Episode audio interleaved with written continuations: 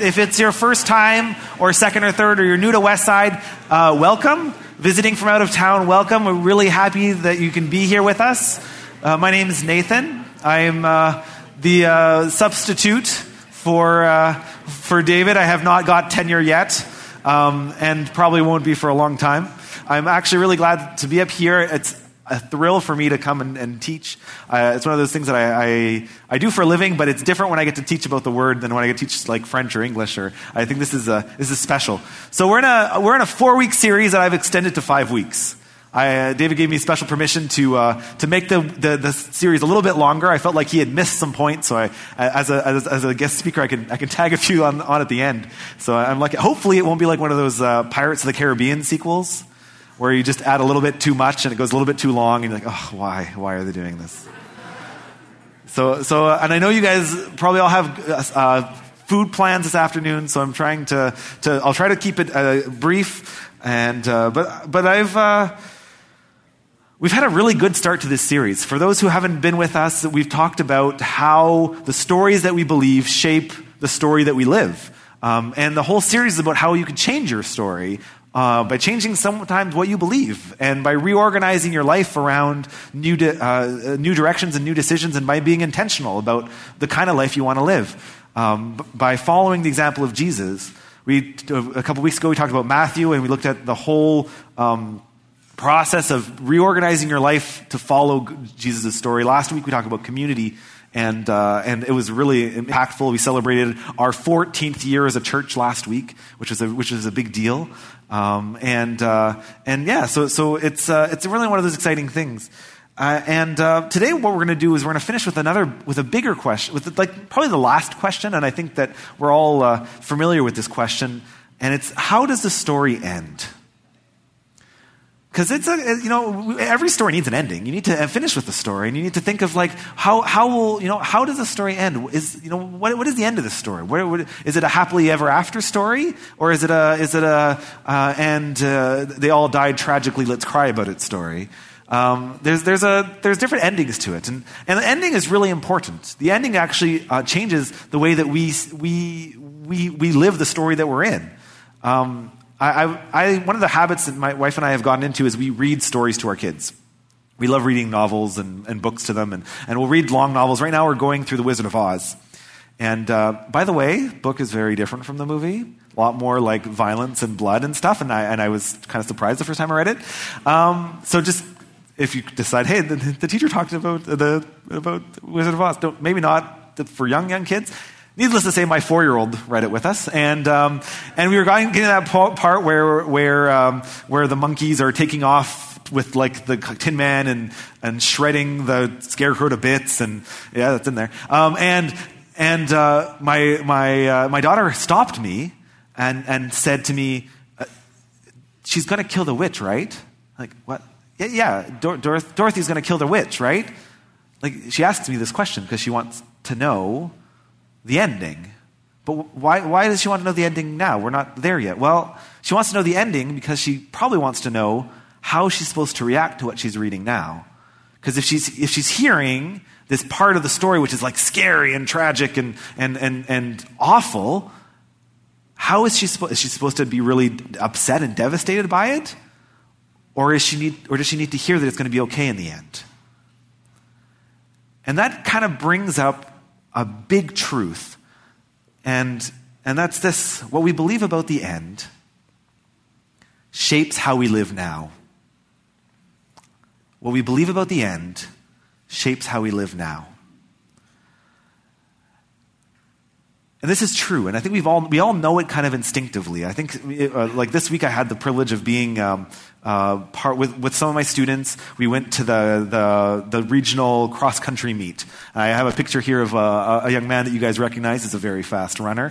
He's one of ours, and uh, and I, I said I'd show it, but it's a, it's a race. It's a two kilometer thing, and I don't know if you guys have ever run. I don't run very often, as probably evidenced by some things. Uh, but I don't. But, but uh, I feel like David makes jokes about his physical shape all the time. Is it one of the things that the pastors? Anyway, um, I, I so so so at a run. If you're if you're doing a run, if you're doing a competition, if you're playing a game, once you start thinking that the end is not going to be good for you, like I'm not going to win this, doesn't it change how you run? It changes how you, it definitely changes how you live if you know that at the end you're not, it's not going to turn out okay in the end. I'm, I'm done. You know, this guy's going to pass me. Uh, ugh, the guy's going to pass me. He's going to pass me. I'm, I'm done. You, you feel that. The people, champions, people who win sporting events have psychologists that they meet with to know, to teach them to know that they're going to win. Because if they know it in their mind that they're going to win, then they start acting and playing like a winner. The ma- the mental game, the, the pouvoir du mental, if you guys have seen that movie. Um, but but you you um, you have this this this idea that what you think about the end shapes how you live now. So what we're going to do today is we're going to look at a passage in uh, t- in First Thessalonians, which is a tough word to pronounce. Thessalonians, Thessalonians, First Thessalonians, uh, and it talks about it's, it's chapter four and five. It's quite long. But the idea behind it is that it's it's Paul writing a letter to people who were confused about the ending, and and it's going and and we're going to use this passage to kind of inform our hearts about how our end, what's our ending going to look like, and hopefully as we look at how that what that ending is going to look like is going to shape how we live even this afternoon. So I'm inviting you to take your Bibles if you have it. We're going to go to First Thessalonians four. If you don't have it, it's on the screen. And rather than read it all at once, which is normally what we do, I'm actually going to like give you guys a commentary version, which is like where you have, you know, have like, like little subtext at the bottom where you kind of stop and read that. And, oh, I know what that means. I'm actually going to stop at the end of little, every little section very briefly to just point out something that I find interesting. So we're actually at First Thessalonians four, starting at verse thirteen. So we should actually, yeah. So, brothers, we do not want you to in- be ignorant about those who fall asleep, or to grieve like the rest of men who have no hope. We believe that Jesus died and rose again, and so we believe that God will bring with Jesus those who have fallen asleep in him. Like, sorry, yeah. Okay, so, so this is exactly what I was talking about. We don't want you to grieve, like act now, for you believe. What you believe about the end shapes how you live. Let's continue. According to the Lord's word, we tell you that we who are still alive, who are left till the coming of the Lord, will certainly not precede those who have fallen asleep. For the Lord himself will come down from heaven with a loud command, with the voice of the archangel, and with the trumpet call of God. And the dead in Christ will rise first. This is a key Christian belief that, that of the resurrection of the dead. Uh, as Christians, we believe that God will rise us physically from the dead. How that will work, well, from what we know about decomposition and other things, I don't know. But God talks about the, the renewal of the body, and in Jesus rising from the dead, we had a resurrected body that the disciples were able to witness, and they were able to say that the resurrection is a real thing. So we who are still alive will not be left. The people who is, he's writing to, and Paul himself as he writes this, thinks that there's, they're, they're, we who are left, he was referring to the people who were alive at the moment while he was writing it. So at the time of the New Testament, they were convinced that this coming was going to be like soon. Um, and and uh, to this day, we're still convinced that we're soon. It wasn't as soon as perhaps they thought it was, but it's still soon. So we're going to keep going. After that, we who are still alive and are left will be caught up together with them in the clouds to meet the Lord in the air, and so we will be with that Lord forever. Therefore, encourage one another with these words. That idea of encourage one another with these words. There's something encouraging about being with God forever. Let's keep going. Now, brothers and sisters, about times and dates, we do not need to write to you. For you know very well that the day of the Lord will come like a thief in the night. While people are saying peace and safety, destruction will come on them suddenly as labor pains on a pregnant woman, and they will not escape. I, I, I kind of like how this is one of those it, it, situations where the writer like cuts off a rabbit trail, and I'm not going to go down that whole idea of like when it's going to be or the time or the date or like that, that whole thing. Paul says we're not going to talk about that, and I'm going to still do the same thing because it's one of those things that we're not so sure about, and there's, we could go into the speculation for a long time. So we're going to like uh, put that aside, but the whole idea of that it will come like a thief unexpected, that is something that's directly from the words of Jesus, and I think that that will... That is something that I think is important and we'll, we'll focus on a bit later. So next. But you, brothers and sisters, are not in darkness so that this day should surprise you like a thief. You are all children of the light and children of the day. We do not belong to the night or to the darkness. So then let us not be like others who are asleep, but let us be awake and sober. This time you can just go to the next one. For those who sleep, sleep at night, and those who get drunk, get drunk at night. But since we belong to the day, let us be sober, putting on faith and love as a breastplate, and the hope of salvation as a helmet. So the idea of wearing your faith and love on your sleeve. I just think it's such a cool idea. Anyway, let's keep going. For God did not appoint us to suffer wrath, but to receive salvation through our Lord Jesus Christ. He died for us so that whether we are awake or asleep, we may live together with him. Therefore, encourage one another and build each other up, just as in fact you are doing. Can I, can I just invite you guys to like bow your heads and pray with me for, for a minute as I get started. Lord, we thank you for this morning. We thank you for this Thanksgiving weekend. We're really grateful that you do plan salvation for us. That as it shows here, the ending is a, is a joyous one. That you want us to be always and forever with you, God. Help us see how that informs how we should live now. Give us a, a clear understanding, God, of, of what you've called us to, how you've called us to live, and um, and what kind of people you want us to be. In Jesus' name, amen. All right. So, drink of water. So, where I'm going to start from this is that Paul often writes letters because there's issues in churches. This is what he he talks, a lot of what we have from Paul are letters that are like, hey, let's fix this and this and this about what you believe. So what I've done is I've kind of gone it a bit backwards, and I've, I've, I've looking at this, I was trying to think of, well, what are the three things he's trying to address? What are the struggles that are going on in the church that he's trying to address by writing this? And I came up with three. There might be more, but I came up with three, and that's the rule. And I put them all with the letter C at the beginning because that's what pastors do. Um, and uh, and and here are the three struggles that I noticed at the early church. Um, uh, three struggles that I think that the church that the Thessalonians were going going in at the moment. We have an idea. There's a conf- level. There's confusion. There's complacency, and there was a lack of conviction, or maybe conviction about the wrong things. So these are three things that I think we can see from the text, and I think there are three things that are relevant to us today as well. I think if I was to say that, you know, a lot of the people in the church are confused, they're complacent, or they lack conviction, I think a lot of people, yeah, yeah, that's true. That's something that, you know, we see, we see, you know, it's easy. Not me personally, like not me, but other people, yeah, yeah. Like we have this kind of, these are things that we see in the church often that we often will complain about. Um, however, I think that um, as we look towards the end, and how the story ends, we can address these three points fairly clearly. Struggle number one, confusion. So why were, what were they confused about?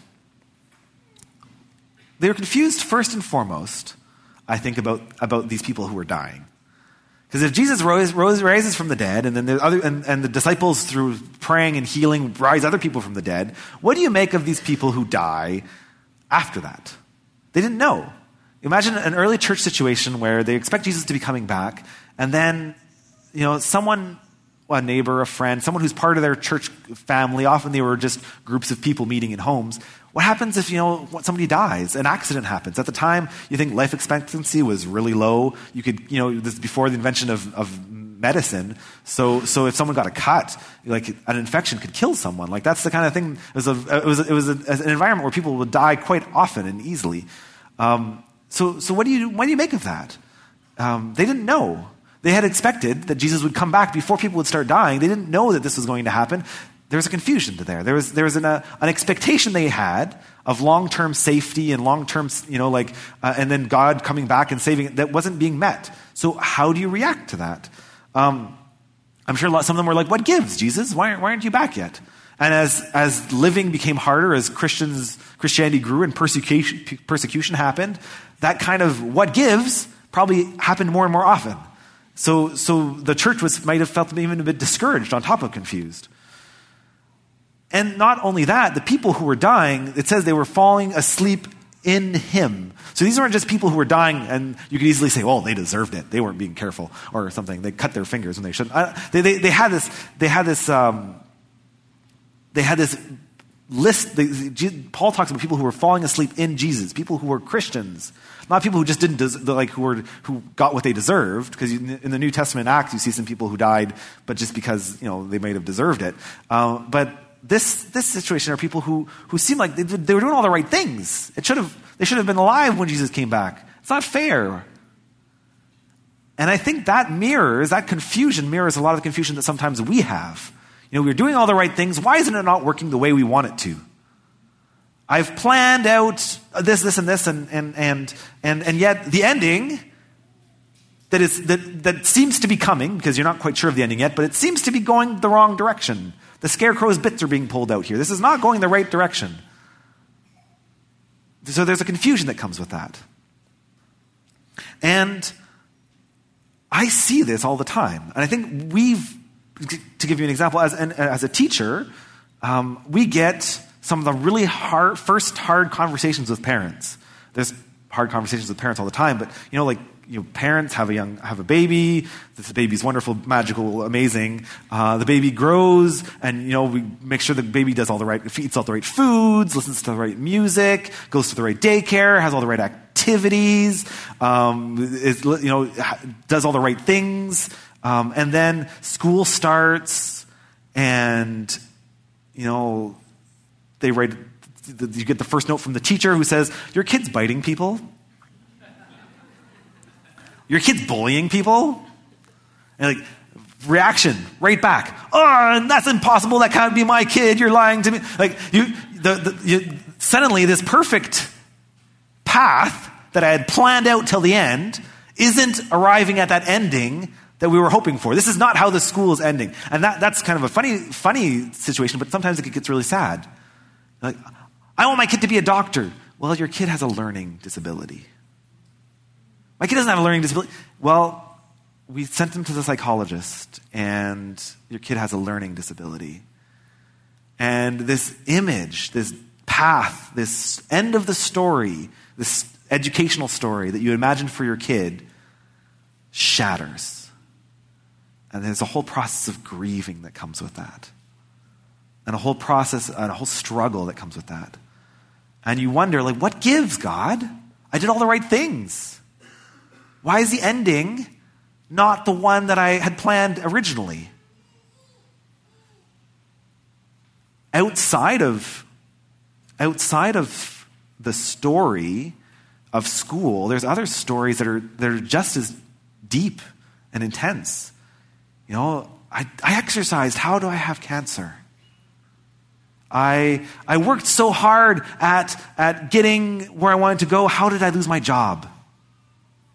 Why am I so struggling? Why am I struggling financially? I did all the right choices. And these, these failed expectations lead to confusion, particularly about the ending. This is not the ending I signed up for. I joined the church. Shouldn't it be easy now to live as a Christian? That's not how it works, is it? Which leads, I think, to the confusion, but it leads to the, well, what, how does Paul encourage us? He says, well, in the end, in the end, we will be with him, the Lord, forever. Verse four seventeen, and so we will be with the Lord forever. Does that feel comforting? I'm gonna be honest. Sometimes, like, yeah, you know, this is what I want. You know, some people, like, you know, in the early church time, in, in a society where you had to work hard every day just to survive, to feed yourself, to, you know, where you'd go hungry regularly, this might seem like, yeah, I'm going to be with God forever. This is fantastic. But in a society like ours, where we're so comfortable, where life might be easy, this might not seem all that comforting. This might seem kind of shallow, like, yeah, we'll be with God. Okay. All right. But at the same time, maybe for some of you here even, there might be stories of depression, sickness that I that you know I, I don't know about, or or things that you're struggling with that might make this sound really good. But even if it sounds really good, part of the frustration and the confusion comes from the timing. Why do I have to wait? We live in a society that's starting to consider, like, legalizing suicide. But why? Because they're frustrated with timing. You know, they're medicalized uh, euthanasia is a thing that people are, are considering as, as making normal and is on the path towards that. Why? Because the timing is frustrating. Why do I have to wait to be with the Lord forever? Or it just doesn't seem appealing. So this, this is something that there's confusion about. However, what do we know about our Lord Jesus? This being with the Lord forever, although it might seem like it doesn't meet my needs right now, meets our real deep needs. This is the Lord who created those needs that you're feeling in your heart. This is the Lord who's, who's designed you and knows you intimately. And being with him in the world that he has prepared for you is a glorious and amazing thing. The end is a good end. There is a happy ending, being with the Lord forever. And we sometimes need to switch from what we're believing to what God, to believing this as being the ultimate goal. Because we live in a society that doesn't believe this is the right ending. We have an, an, we have an ending that has been sold to us by marketers and by people who think, well, what's the best way to live? Well, let's let's um, go to the good school, go to the right schools. Let's get the right kind of job. Let's work the right amount of years, and then you know retire. You know, maybe downsize to a smaller house so that we can travel a little bit more, uh, spend time with friends, live a comfortable life, make sure the kids are taken care of. That's the ending that the world is selling us.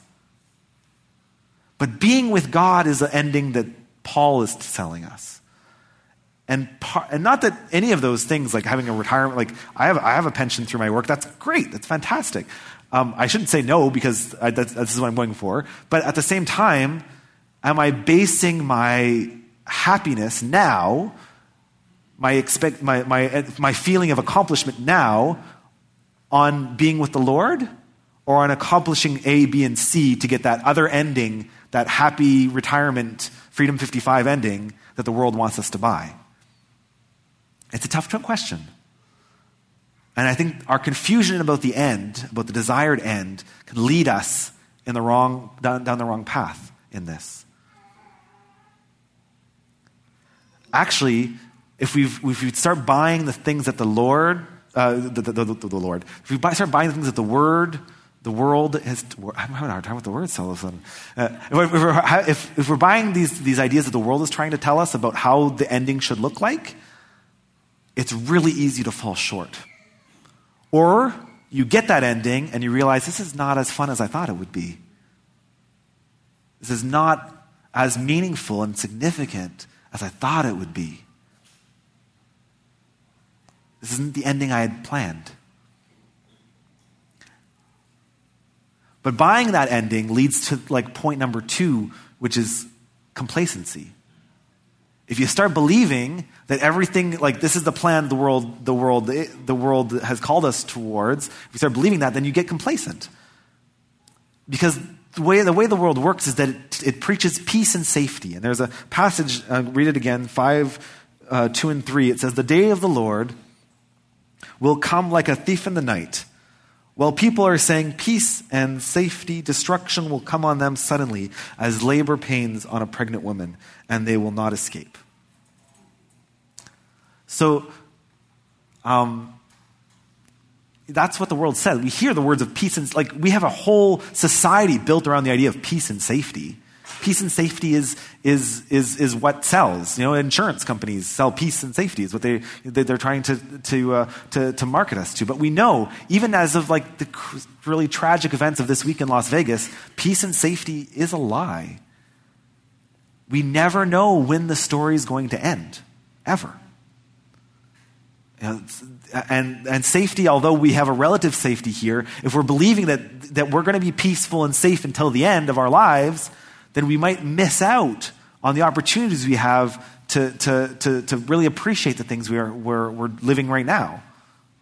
I think that if, if we don't, if we continue believing that peace and safety is how it's going to go until the end, we're going to miss out on all the things that God wants us to, to, to live and risk at the moment right now. The, the, the, the world has got this, you know, like, you know, like you'll have these like posters you can put up on the wall, you know, live each day like it was your last, or, or like you'll have this idea of like, uh, um, um, live your best life now, or uh, even like, I think I hear like, um, I read somewhere that even like life coaches will have you like write your own eulogy to see where your priorities lie in your life, and, and what kind of, you know, how, what's more important to you and what's not, and how you want to be remembered and valued and everything like that. And uh, and I think that's like, so so there's, there's, there's an understand, it's good to know that the timing is unpredictable. But when Jesus says, and, and when, when he writes this, like a thief in the light, Paul is quoting something that Jesus was saying. When he says that it's coming like a thief in the night, it means that we have no idea when the end is going to come. Destruction will come to us eventually, um, or Jesus will return eventually, and it will be the end, and we can't plan around it. So, so what does that? What does that? How does that change how we live now? If we start believing that the end could be any moment, then it makes the moments we live that much more significant, doesn't it? If if I said that the world was going to end this afternoon, how many of you would be here? Not, maybe not that, maybe a couple, like praying desperately that it wouldn't happen, but maybe the most of you would be like, we want, you'd want to be with your friends, you want to be with your families, and you'd want to be going to that Thanksgiving meal that you're already thinking of right now, and now, like you want to be out the door. And I understand that, because it, it's those significant moments that matter. But as you think about the end, one thing that it shapes in you now is a feeling of gratitude. God, thank you for this time. When you pray before that meal, thank you for this food. God, thank you for this food, because this food is so good and I get to enjoy it in this moment. Might not be, it might be on my last moment. Who knows? It creates that that that that intentional feeling of this is this is good. This is this. I think you could go too far on this. By the way, I think we don't want to like.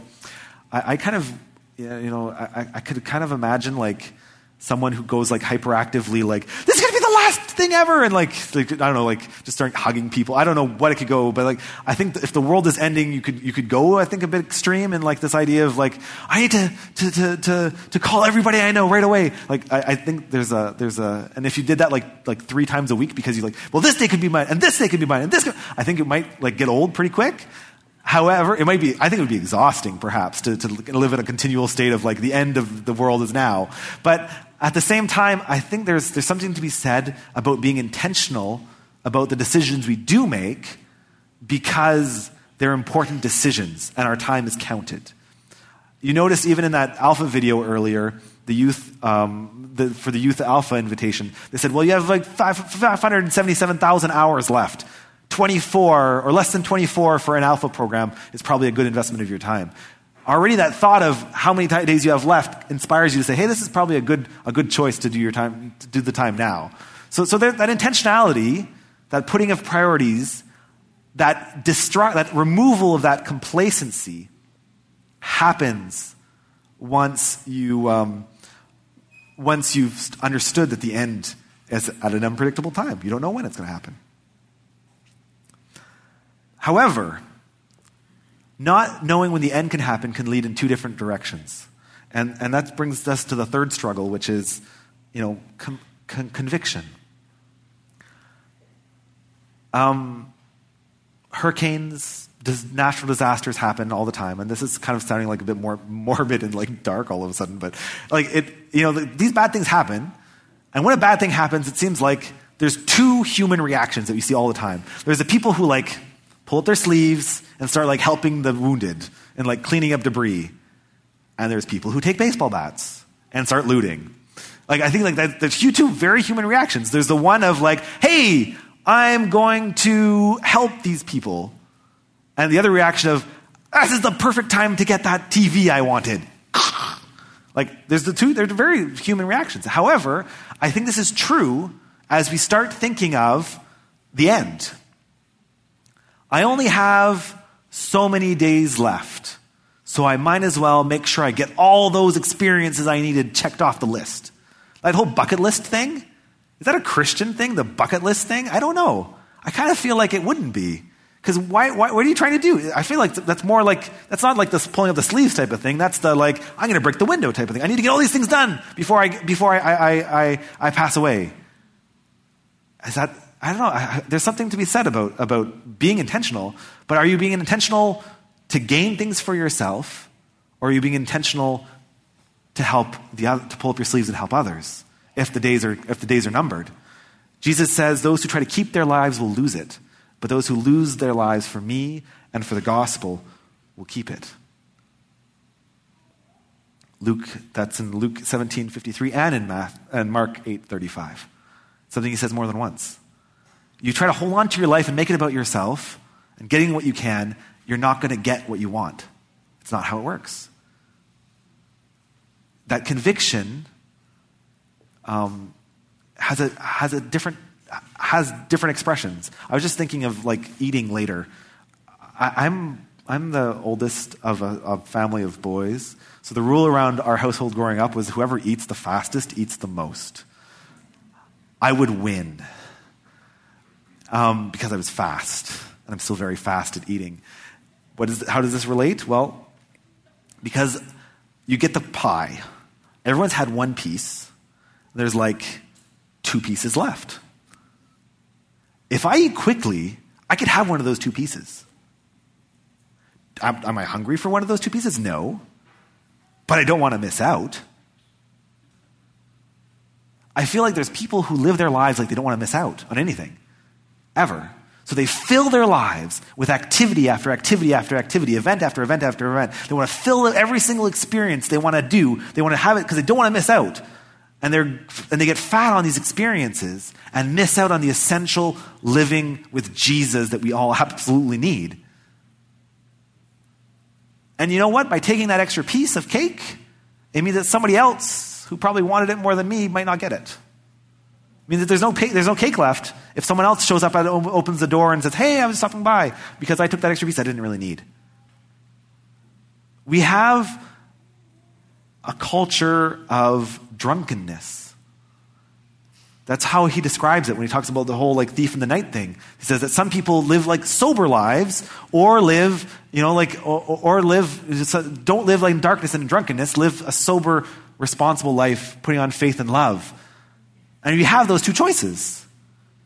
You have the people who I'm not going to miss out on anything, or I'm going to actually live for Christ.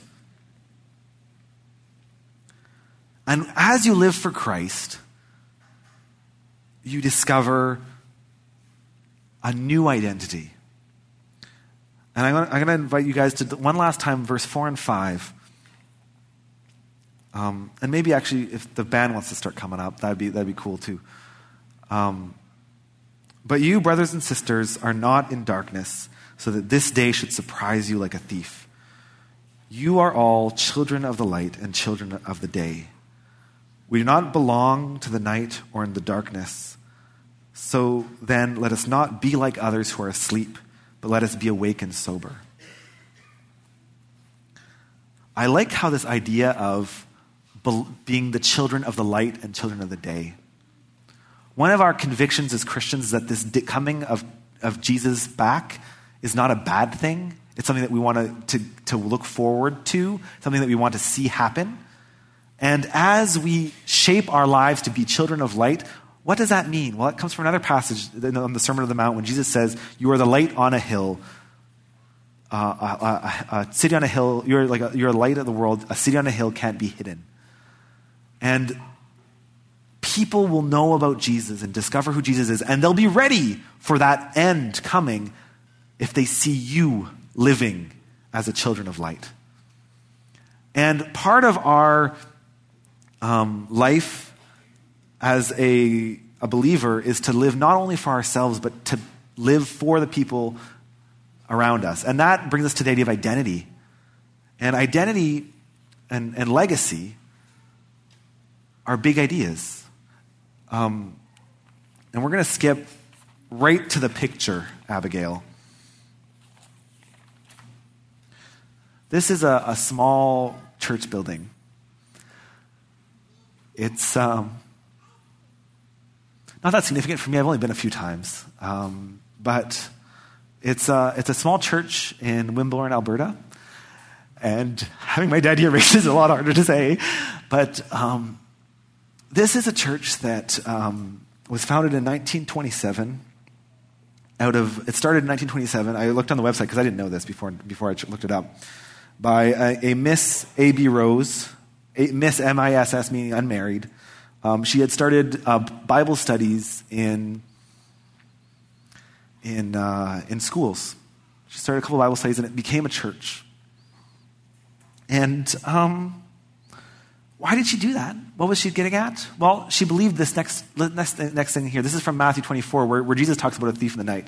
He says, "And this gospel of the kingdom will be preached in the whole world as a testimony to all nations, and then the end will come."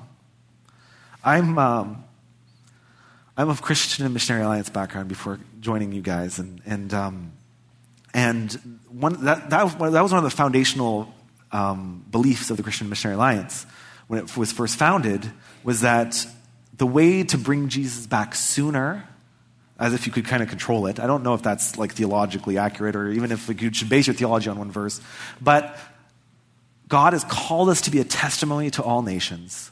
And and J J earlier was was talk, was reading that passage of like all the nations before the throne worshiping God in Revelation. And, the, and, and God is calling us to bring him back faster by bringing people to know Jesus. And I don't know if it's like a like you never control God. I think God's timing is perfect. He know, knows what he's doing. And, he, and we don't really know when he's going to come back, as we've said already. However, to believe that the end will come because of the work of us in this room, that we're working towards that coming, shaped how this, this lady lived.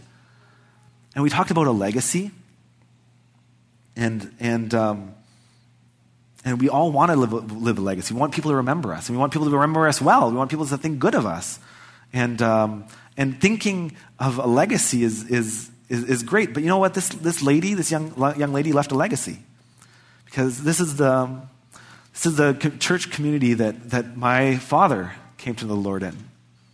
He was the first believer in his family. And indirectly, it's he went to become a missionary here in Quebec and worked in a church there where I came to faith. And from there, he's, this church has also sponsored him and helped him go as a missionary overseas in, in Africa and other places. But if it wasn't for this lady's work, I would never have heard about Jesus. It went up the track. It, it spread. And if I'm, to this day, working in Vaudreuil to create a commissional community group that brings people to know Jesus in my neighborhood, it's because of this girl almost one hundred years ago. That's legacy. What does it matter if you are remembered if it isn't for your life with Jesus? What does it matter if you're remembered if it isn't for your life with Jesus? Let's look at the end and think of what we want to be remembered for. My priority is living for Jesus and being his witness and being a light, because I know the end is close, so might as well make it worth it now. For me, that meant being part of a community group, not just to be part of it for me, but to be part of it as a way to reach others. Maybe for you, it's going to mean, you know, reprioritizing your activity time. Maybe for you, it's going to mean, um, it's going to mean changing the way you do your finances. Maybe it's going to mean like volunteering in Kids Quest. Maybe it's going to mean sh- changing, you know, your relationships. Because if this is the last, if, if you really believe that this could be your last Thanksgiving, maybe there's some tension that needs to be resolved between you and some relatives. Maybe there's some forgiveness you need to ask. But ultimately, I don't know what it's going to be, the application for you. You don't, but, but I really am praying, and I'm going to pray for you guys now, and I would like you guys to maybe, I don't know, yeah, yeah. And and as we pray, I would like you to just think of the fact that, you know, one, it's a good end. God is going to make all things right. That he's called you to live now towards that end, being intentional in the way you want to live. And then finally, what kind of legacy do you want to leave? Make it about Jesus. Be part of that story. Lord, I thank you for this church community. I thank you for their um, faithfulness. I thank you for their love for you. I pray, God, that you will remind us daily, God, that our days are numbered. And that we are called to be your messengers. Help us be who you've called us to be, God. Keep our, our minds on the end. Help us run the good race, Lord. Thank you for your goodness, Jesus.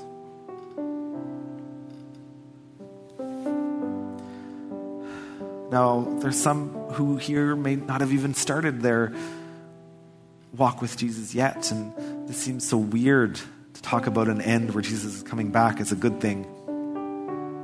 Pray that for those people who are in this crowd tonight who don't know you yet, God, that you will show them the goodness, Lord, through the people around them. Show them the love that you have for them, God, even today.